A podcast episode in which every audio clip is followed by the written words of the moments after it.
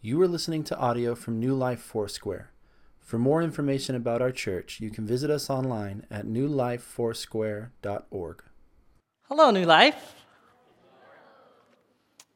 Well, I guess I should introduce myself. My name is Joshua. And I am a graduate of USCB, that is the University of Sheep and Camels in Bethlehem. And I am what they call a certified professional shepherd. Ooh, pretty impressive, right?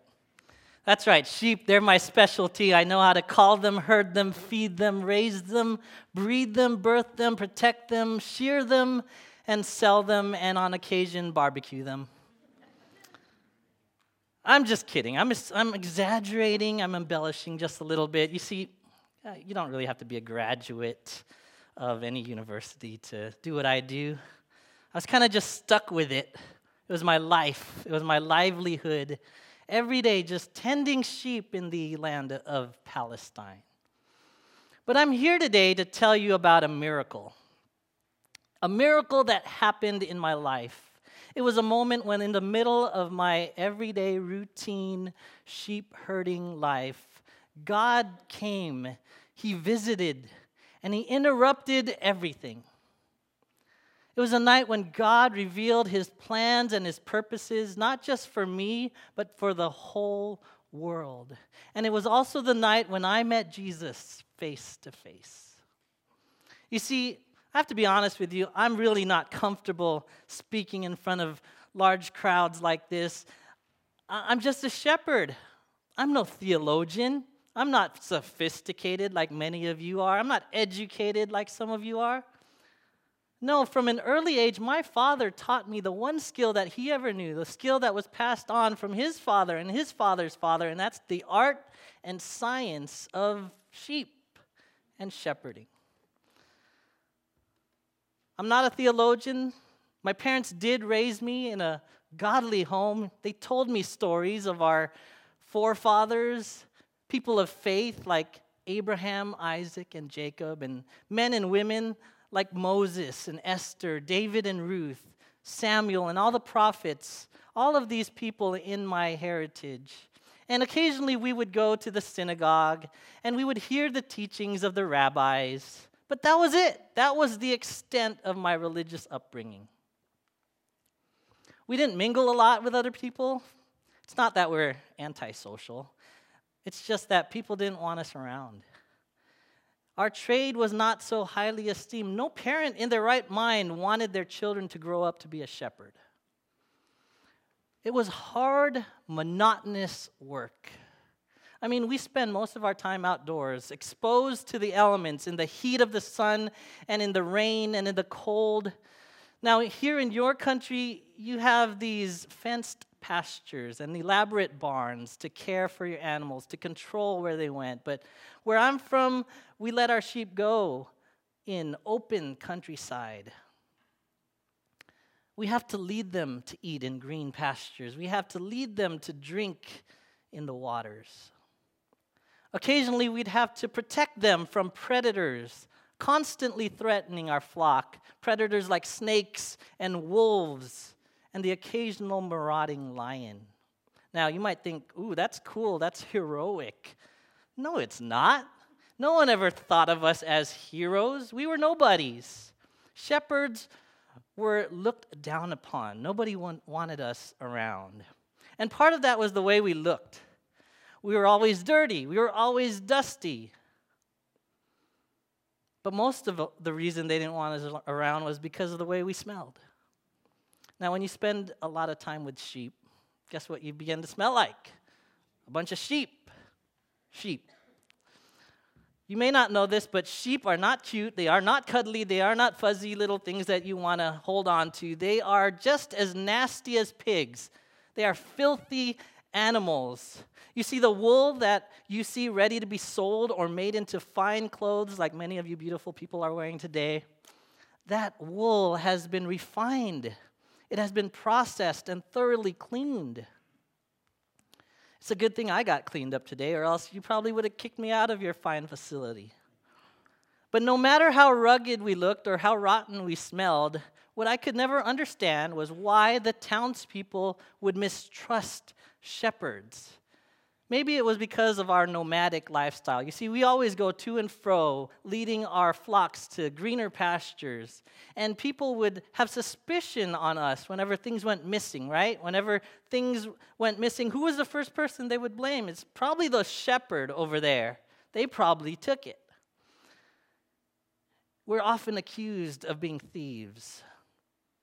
Nobody trusted us. We couldn't give a testimony in a court of law, in a legal proceeding. Our word was not considered trustworthy. We are backward people according to them. We are unschooled. We are unsophisticated.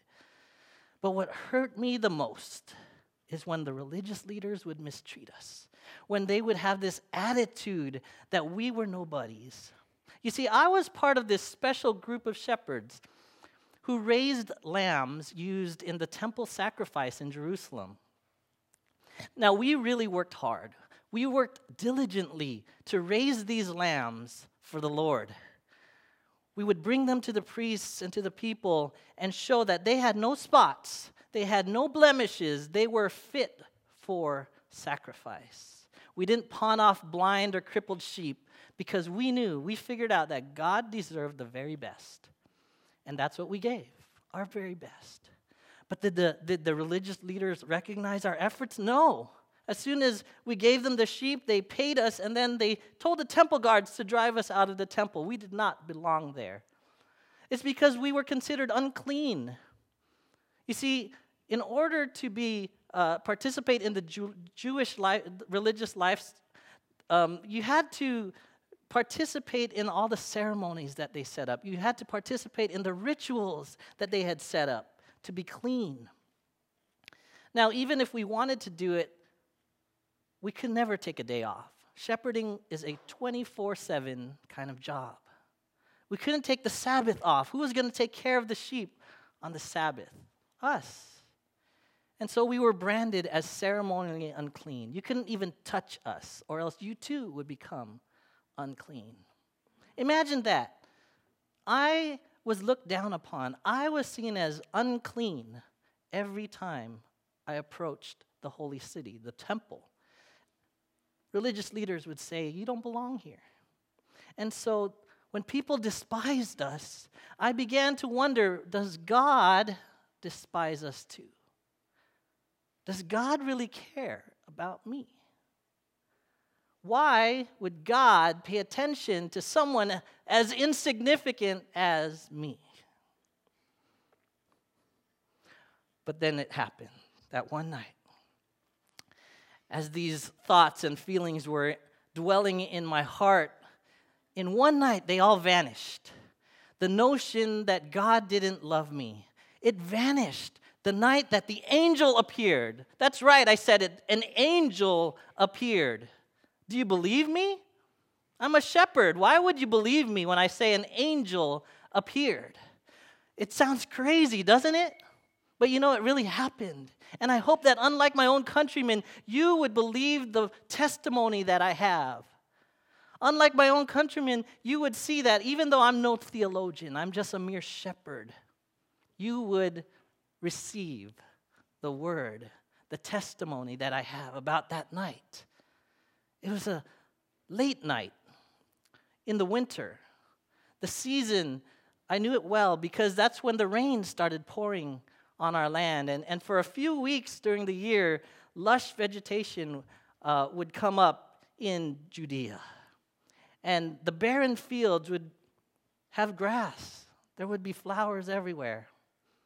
And we would take our sheep and all the shepherds around us, we would just collect them all into one big flock and we would surround the sheep, and some of us would be resting, some of us would be playing our harps and our flutes, some of us would be telling stories. But that night,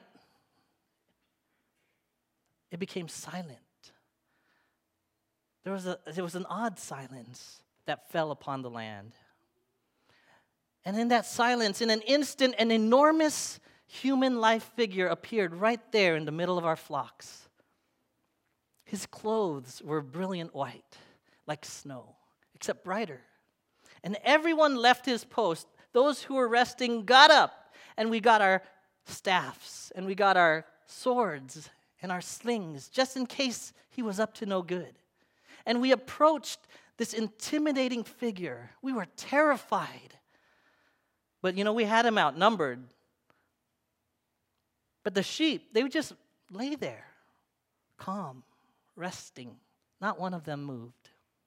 And what happened next is difficult for me to describe because as I approached this man in white, I knew, I could tell this was no ordinary being. This was not a man. Every hair on my body was standing on end. I was shaken, but I was also intrigued.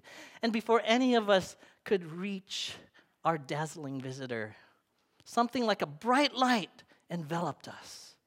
It wasn't an earthly kind of light because it wasn't blinding, but it was so pure, it was so intense, it was so radiant, radiant that I could feel it penetrating into my body, into the joints and to the marrow, to the very depths of my soul. And I was overwhelmed by the power of this light because within it I sensed a presence.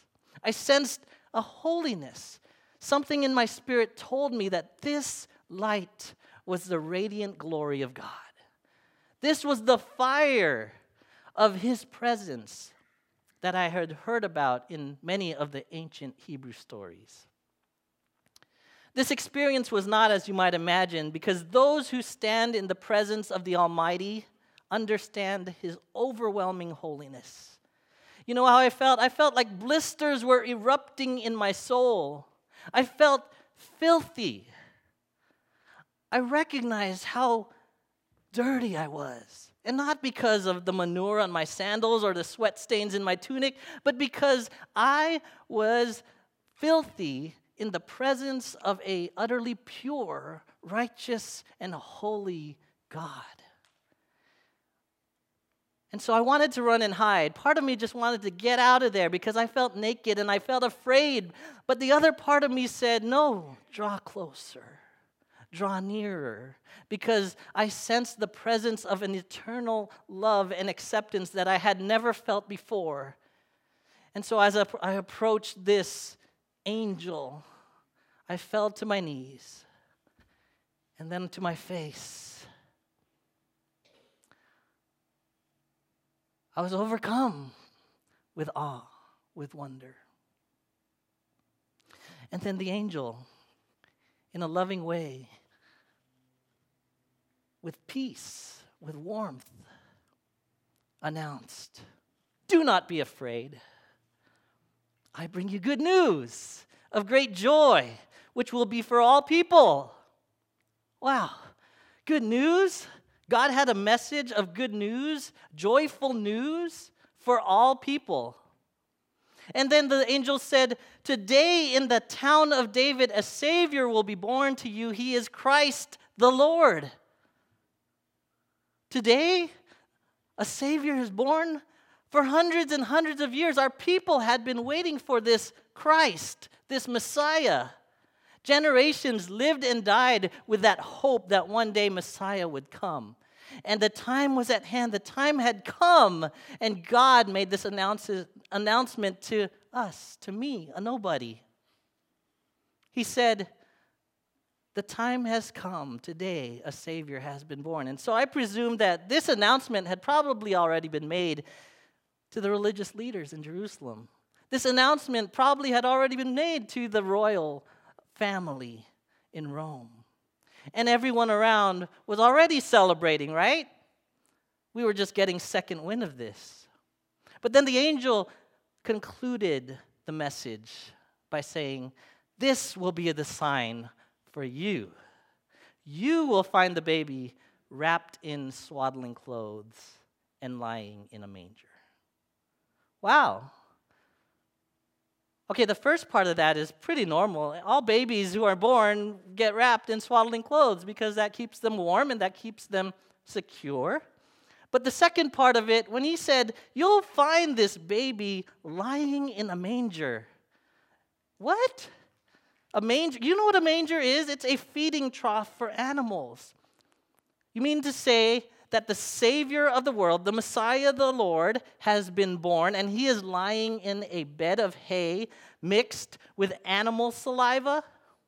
Why wouldn't the Savior, the Messiah, be born and laying in a royal, luxurious crib? I couldn't understand it.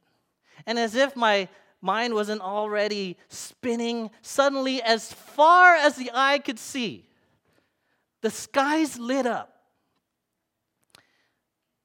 And a vast multitude of angels appeared.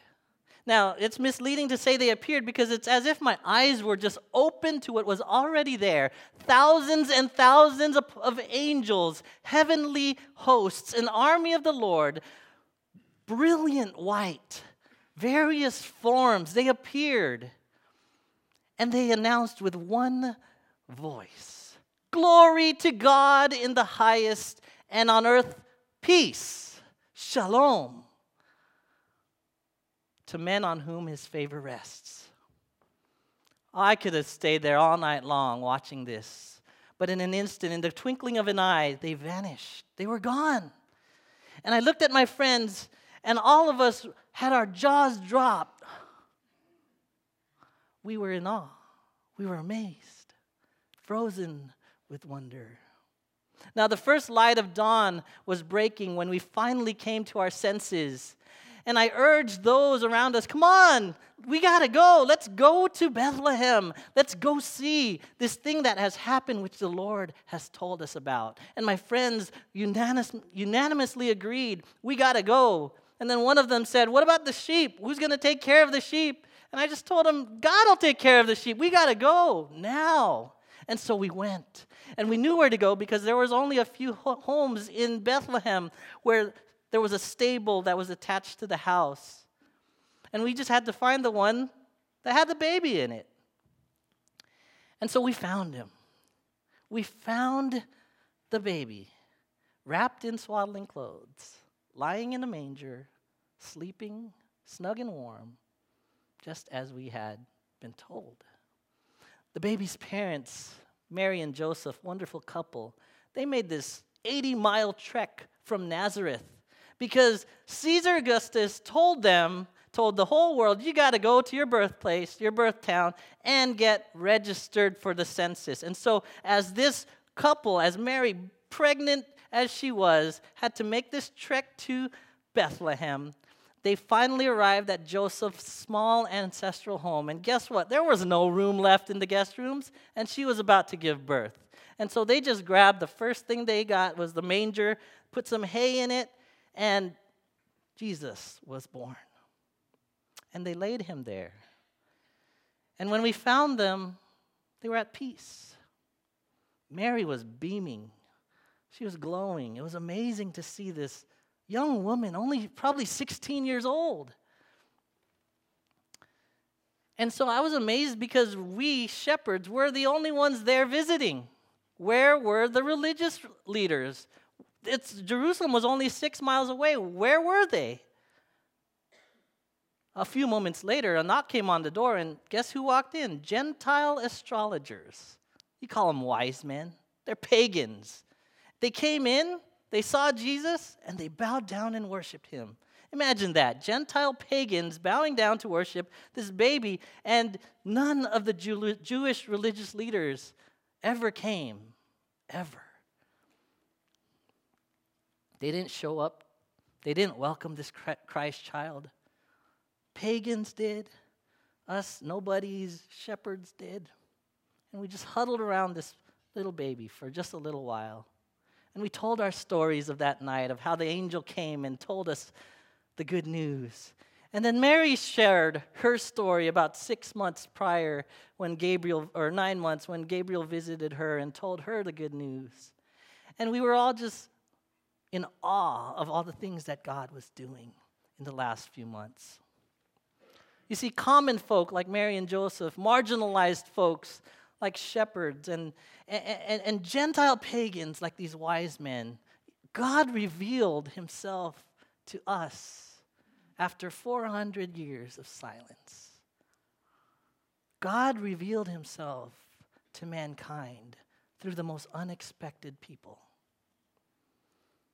Now, Mary cherished our visit, and we knew it was time to go, so we said our farewells. And as we left the house, people were starting off their day, and we couldn't help but share the good news to every single person that we met. And guess how they responded? Get away from me, you shepherd. They didn't believe us. Why should they? But then on, our, on my way back to my regular job, sheep herding, I was just filled and overflowing with praise to, the God, to God for what He had done that night. I was transformed that night because of this holy visitation, this holy interruption, this encounter with the living God.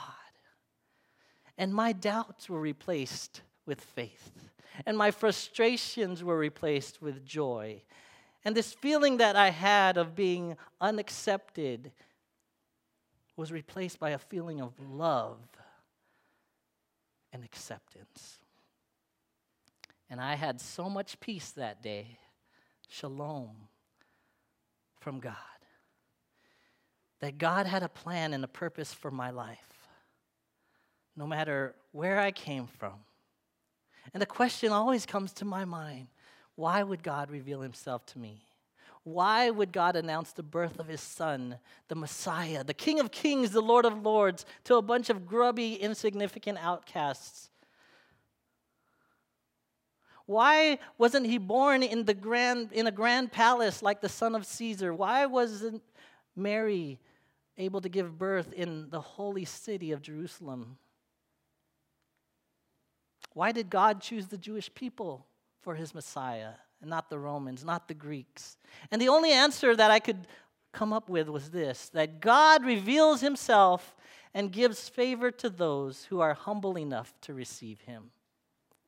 God reveals himself and gives favor to those who are humble enough to receive him. You see, I may be a shepherd, but that night I realized that I was really a sheep in need of a shepherd, the good shepherd. And when I recognized that this baby would be the Savior, the Messiah, the Lord, just as the angel had declared, I remembered the Psalm of David that says, The Lord is my shepherd. I lack nothing. And when we seek the Lord, when you seek the Lord, as the angel has told us to do, we will find him.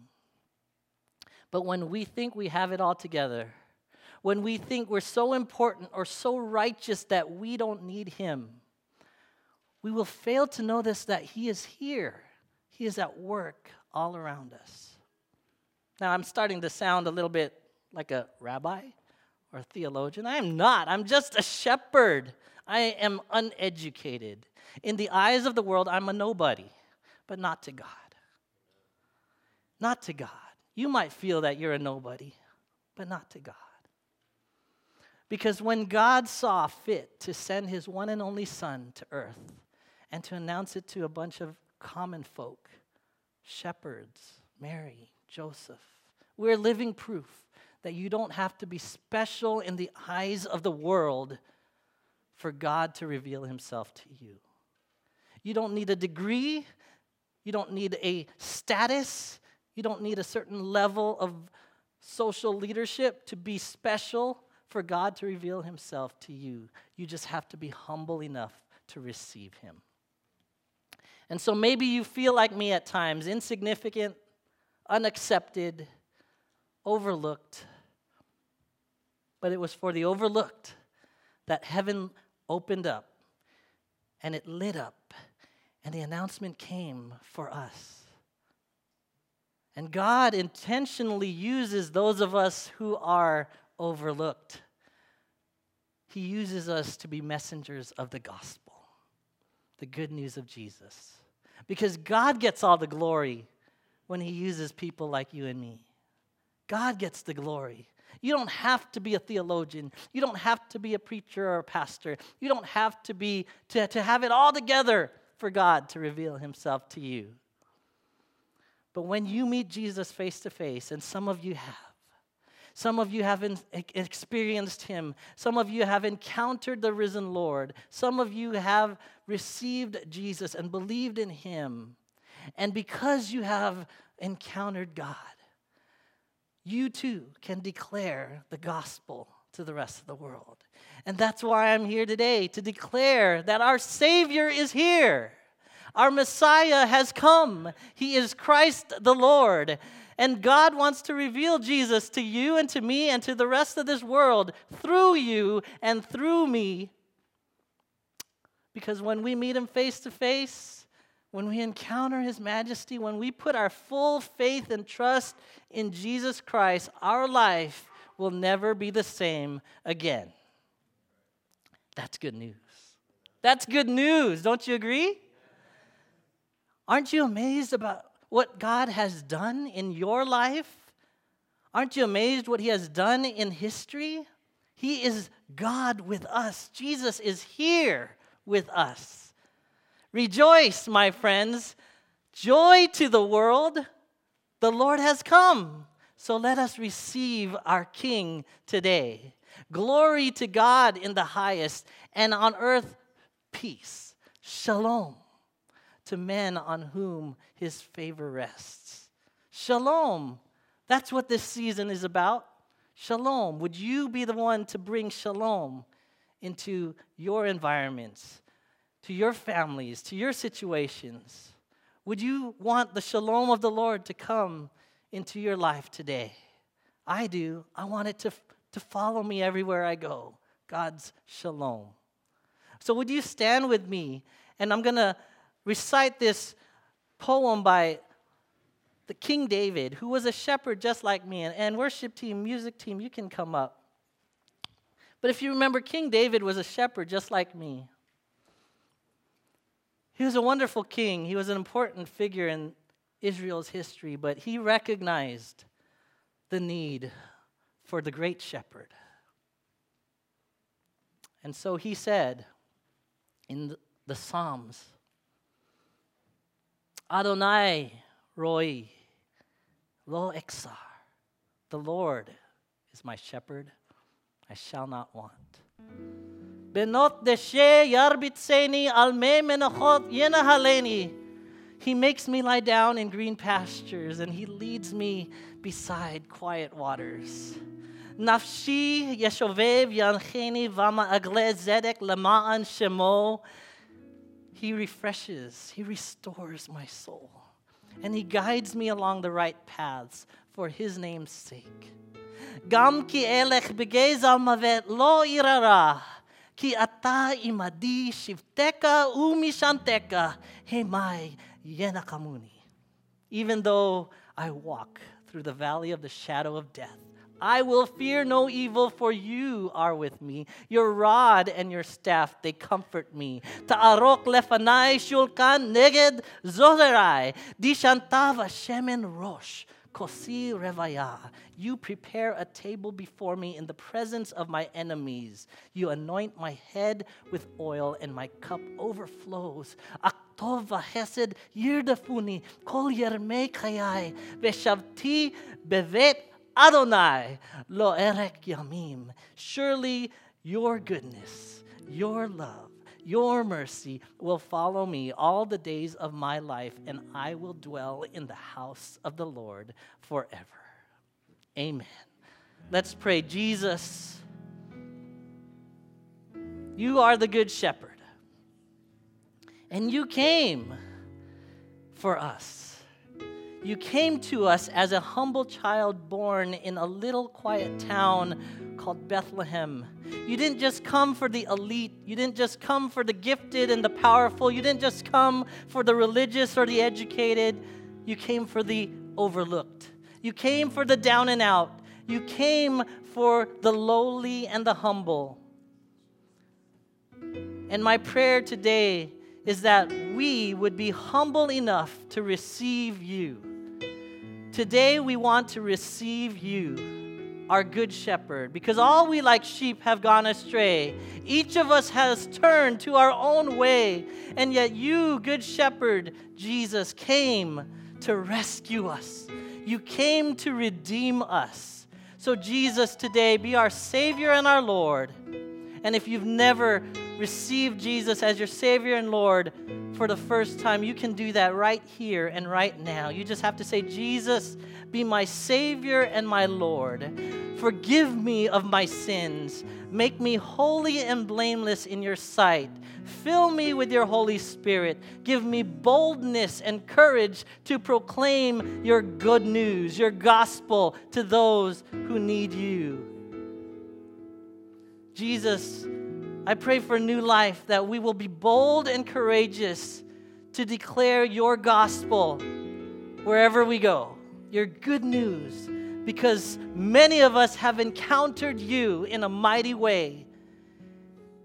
And we just need this boldness, this supernatural power to declare that to this dying world. We want life to come in and through us. So, Lord, would you do that today? Jesus, we worship you and you alone this Christmas. We thank you that Christmas is about you, Jesus, and nothing else. And Lord, we love you. Would you declare your love for the Lord right now? We love you, Lord Jesus. We give you praise and honor and glory. Lord, if we don't praise you, the rocks will cry out. So, Lord, I pray that this church would be saturated with your praises, that we will be filled to the fullest to be able to go out from this place and declare the gospel, the life saving gospel of Jesus Christ, the shalom of God, the peace of God to everyone we meet. And so we thank you, Jesus, and we honor you today, and we worship you right now with these songs of praise and adoration because Jesus, you are Messiah, the name above all names, our blessed Redeemer, Emmanuel, God with us. And you said, You will never leave us or forsake us. You will be with us always, even to the very end of the age. And we rest in that promise that no matter where we go, no matter what stage in life we're at, that you are with us. You are with us, Jesus. And so we love you, Lord, and we love your presence. And we, we want it everywhere we go. We want to be in your presence. Hallelujah. We thank you, Jesus. Let's worship the Lord. Let's praise his holy name. Thank you, Lord. Thank you for listening to audio from New Life Foursquare, located in Harbor City and Norwalk, California. Feel free to make copies of this audio to share with others, but please do not charge for those copies or change the content in any way without permission. For more information, you can visit us online at newlifefoursquare.org.